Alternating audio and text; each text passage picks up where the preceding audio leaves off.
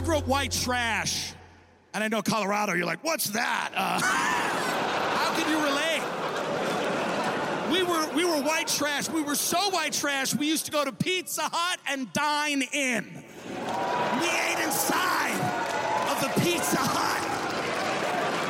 And if you've been there, you know you're the only family there, and there's just a mentally challenged guy with a fake vacuum.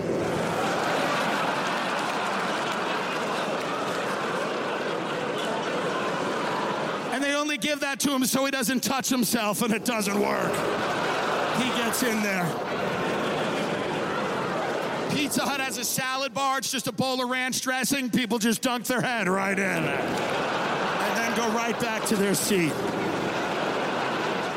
And my parents would bring me there to quiz me about school. My mother's like, You're failing math. I have half a stuffed crust pizza in me. I'm like, all failing. We're in Pizza Hut at 3 p.m. That's not even a meal we're gonna eat later, you sick bitch. I'm your only son. What the fuck is wrong with you? Now we want woke fast food. That's the goal. That's the goal. It used to be healthcare. A few years ago, we're like, we'd like healthcare. The government's like, yeah, what kind? Fuck.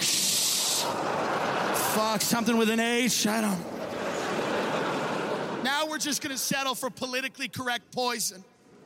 Let's make sure IHOP is on the right side of history.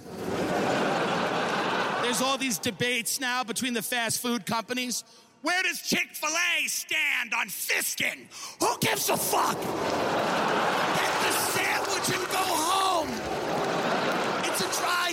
You're supposed to drive through and not even admit you were there. When's the last time you left a drive through and you're like, I hope I'm on the same page with all of them? I hope the gnarled hand giving me that quesadilla shares my values. Does that bearded woman with an eye patch feel the same way I do about Israel? If not, I'm throwing this sandwich on the floor. There's only one political question that is appropriate when it comes to fast food. Is the sauce in the bag? That's it. That's it. That is it. Watch Tim Dillon, A Real Hero, only on Netflix.